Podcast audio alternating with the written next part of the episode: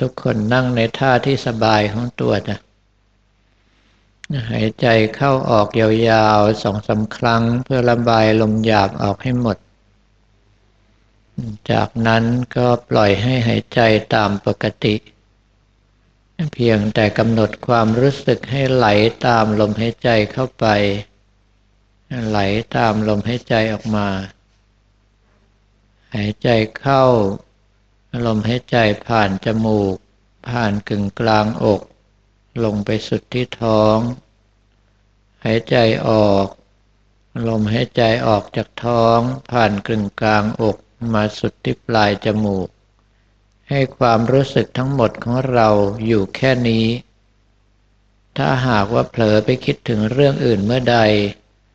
รู้สึกตัวขึ้นมา ก็ให้รีบดึงกลับมาอยู่กับลมหายใจเข้าออกของเราใหม่ วันนี้เป็นวันศุกร์ที่ 29 เมษายน พุทธศักราช 2554 เป็นการปฏิบัติกรรมฐานวันแรกของเดือนพฤษภาคม ที่ต้องมาปลายเดือนเมษายน เพราะว่าอาทิตย์ถัดไป จะมีงานเป่ายันเกราะเพชร ถ้าหากว่าจะเลื่อนไกลออกไปก็ถึงกลางเดือนไปเลย และช่วงกลางเดือนนั้นก็มีงานปฏิบัติธรรม เพื่อเฉลิมพระเกียรติพระบาทสมเด็จพระเจ้าอยู่หัว จึงไม่สามารถที่จะเลื่อนออกไปได้ต้องเลื่อนเข้ามา และโดยเฉพาะวันนี้ สิ่งที่เป็นข่าวใหญ่ และทั่วโลกให้ความสนใจก็คือ งานอภิเษกสมรสของเจ้าชายวินเลียม และเคทมินดันตัน ที่ประเทศอังกฤษ เราจะเห็นได้ว่าสื่อมวลชนต่างๆ พากันให้ความสำคัญในข่าวนี้เป็นอย่างมาก โดยเฉพาะแสดงความตื่นเต้น ยินดี กับคู่บ่าวสาวทั้งสอง ซึ่งถ้าจะว่าไปแล้วตามภาษาของนักปฏิบัติของเราก็คือว่า ยินดีที่เขามีความทุกข์เพิ่มขึ้น เพราะคนทั้งหลายเหล่านั้นประกอบไปด้วยอวิชชาคือความไม่รู้ ว่าสิ่งที่เขาเห็นว่าน่ายินดีนั้น แท้จริงแล้วเป็นการเพิ่มความทุกข์ให้แก่ตนเอง ความยินดีทั้งหลายเหล่านั้น ถ้าใช้ภาษาพระ ก็ต้องเรียกกันว่าปิติ แต่ว่าปิตินั้น เกิดจากสิ่งกระตุ้นเราจากภายนอก อย่างเช่นงานอภิเษกสมรส เป็นเครื่องกระตุ้นให้คนเกิดความปิติยินดีกัน บางท่าน ก็ต้องกระตุ้นด้วยแสงสีเสียงต่าง ๆ นานา บางท่านถึงกับกระตุ้นตนเองด้วยยาเสพติด ปีติทั้งหลายเหล่านี้ไม่ยั่งยืน เพราะว่าเมื่อสิ่งกระตุ้นเรานั้นหมดไป ความรู้สึกยินดี อิ่มเอิบใจก็หมดไปด้วย จึงทำให้บุคคลจำนวนมากด้วยกันกลายเป็นนักเที่ยวกลางคืน เพราะว่าต้องวิ่งออกไปหาแสงสีเสียงต่างๆ ที่กระตุ้นเราและโดยเฉพาะสุราและยาเสพติด โดยที่เขาไม่รู้ตัวว่า เมื่อเขาไปอยู่ในสิ่งแวดล้อมนั้น เขาเกิดความสุข เพราะว่ามีความมีสิ่งกระตุ้นเร้าจากภายนอกเข้ามาช่วย เมื่อเป็นดังนั้นก็เลยเกิดการเสพติด ก็คือติดสิ่งต่างๆ นี้มากระตุ้นเร้าทางตาทางหูทางจมูกทางลิ้นทางกายทางใจ และเสพติดในยาเสพติดอย่างเช่นว่าสุราและยาเสพติดต่างๆ เป็นต้น ไม่เหมือนกับการปฏิบัติธรรมของเรา ถ้าหากว่าอารมณ์ใจเริ่มทรงตัวเกิดอาการปิติขึ้นมาห้าอย่าง ได้แก่คณิกาปิติ มีอาการขนลุกเป็นพักๆขุทกาปิติ มีอาการน้ำตาไหล โอกันติกาปิติร่างกายโยกไปโยกมาดิ้นตึงตังโครมคลามบางรายก็หกขเมนตีลังกาไปเลย อุเพงคาปิติลอยขึ้นได้ทั้งตัว และท้ายสุดพรณาปิติ รู้สึกว่าตัวพองตัวใหญ่ตัวรั่วเป็นรูตัวแตกตัวระเบิดเป็นต้น ปิติทั้งหลายเหล่านี้เกิดจากเราเสริมสร้างขึ้นในใจของเราเองด้วยอำนาจของสมาธิที่เริ่มทรงตัว ดังนั้นจึงเป็นปิติที่ยั่งยืน ไม่ต้องอาศัยสิ่งกระตุ้นเราจากภายนอก บุคคลที่ปฏิบัติธรรมเริ่มเข้าถึงตัวปิติ ต้องระมัดระวังอยู่อย่างหนึ่งว่า อย่าปฏิบัติมากจนเกินไป เพราะว่าบุคคลที่เข้าถึงปิตินั้นจะไม่อิ่ม ไม่เบื่อไม่หน่ายในการปฏิบัติ ปฏิบัติหามรุ่งหามค่ำก็ไม่เป็นไร เพราะว่าจิตใจกำลังแช่มชื่นเบิกบานมาก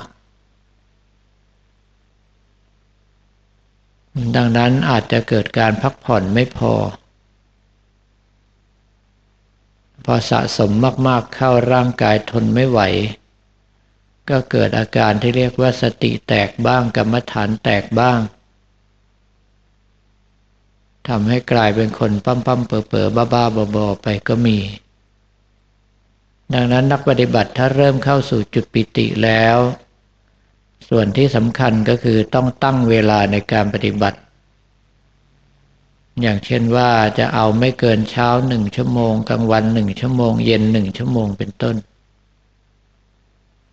ไม่เช่นนั้นแล้ว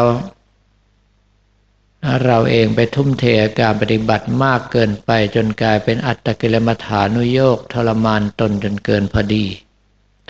ในช่วงที่ปิติยังค้ำอยู่ เราสามารถที่จะผ่านไปได้โดยไม่รู้สึกลำบาก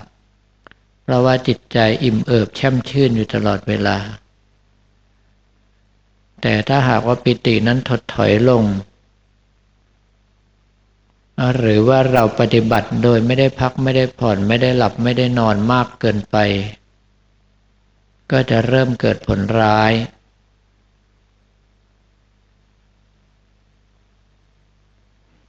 หลายต่อหลายท่านถึงขนาดต้องเข้าโรงพยาบาลรักษาตัวกัน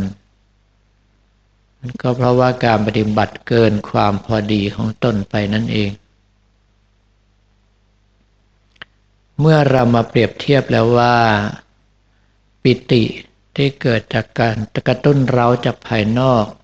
อย่างเช่นงานอภิเษกสมรสของเจ้าชายวินเลียมที่ชาวบ้านเขาสนใจกันทั่วบ้านทั่วเมืองก็ดี หรือว่าการเป็นนักเที่ยวกลางคืนที่องค์สมเด็จพระสัมมาสัมพุทธเจ้ากล่าวว่าเป็นอบายมุกก็ดี หรือว่าการเสพสุรายาเสพติดซึ่งเป็นสิ่งที่ผิดศีลก็ดี สิ่งทั้งหลายเหล่านี้ไม่ใช่ปิติที่ยั่งยืนและไม่ใช่ปิติที่ถูกต้อง ปิติที่ยั่งยืนและถูกต้องเป็นปิติที่เกิดจากการปฏิบัติธรรม เมื่อเป็นเช่นนั้นพวกเราจึงจำเป็นต้องระมัดระวัง หรือว่าถ้าหากว่าเห็นใคร ที่ไปหลงสิ่งกระตุ้นเร้าภายนอกจนกลายเป็นนักเที่ยว ถ้ามีโอกาสก็เมตตาตักเตือนเขาบ้าง ไม่อย่างนั้นเขาก็จะหลงเตลิดไปไม่รู้จักกลับ เพราะเห็นว่าทำแล้วมีความสุข แต่เป็นความสุขชั่วคราวที่ไม่ยั่งยืน เมื่อเรารู้เช่นนี้แล้ว ก็ให้ทุกคนตั้งใจปฏิบัติภาวนาของเราทำให้เต็มที่เท่าที่สามารถจะทำได้ โดยกำหนดระยะเวลาที่เหมาะสมแก่ตัวเอาไว้ โดยเฉพาะว่าการปฏิบัตินั้นสิ่งที่จะลืมไม่ได้ก็คืออาณาปานสติ คือลมหายใจเข้าออก และพุทธานุสติ หรืออุปสมานุสติ คือการระลึกถึงองค์สมเด็จพระสัมมาสัมพุทธเจ้า หรือว่าระลึกถึงพระนิพพานสำหรับพวกเราจำนวนมาก ไม่ใช่ระลึกนึกถึงเฉยๆ แต่เราสามารถยกจิตไปกราบองค์สมเด็จพระสัมมาสัมพุทธเจ้า สามารถยกจิตไปยังพระนิพพานได้ ก็ให้ทุกคนยกจิตของตนขึ้นไปยังพระนิพพานเพื่อไปกราบองค์สมเด็จพระสัมมาสัมพุทธเจ้า แล้วรักษากำลังใจที่เกาะพระนิพพานหรือเกาะองค์สมเด็จพระสัมมาสัมพุทธเจ้านั้นเอาไว้ ถ้าหากว่ายังมีลมหายใจเข้าออกก็กำหนดรู้ลมหายใจเข้าออกควบไปด้วย ถ้ายังมีคำภาวนาก็กำหนดรู้คำภาวนาควบไปด้วย ถ้าไม่มีลมหายใจเข้าออกไม่มีคำภาวนา ก็เอาจิตใจจดจ่อแน่วนิ่งอยู่กับพระนิพพานหรือภาพองค์สมเด็จพระสัมมาสัมพุทธเจ้าของเราไว้ ตั้งใจว่าถ้าหากว่าเราสิ้นชีวิตลงไป จะด้วยเพราะหมดอายุไขหรืออุบัติเหตุอันตรายใด ๆ ก็ตามในเวลานี้ เราขอไปที่พระนิพพาน เราขอไปอยู่กับองค์สมเด็จพระสัมมาสัมพุทธเจ้าเท่านั้น ให้ทุกคนกำหนดใจให้มั่นคงกำหนดรู้ลมหายใจเข้าออกและคำภาวนาของตนไปจนกว่าจะได้รับสัญญาณบอกว่าหมดเวลา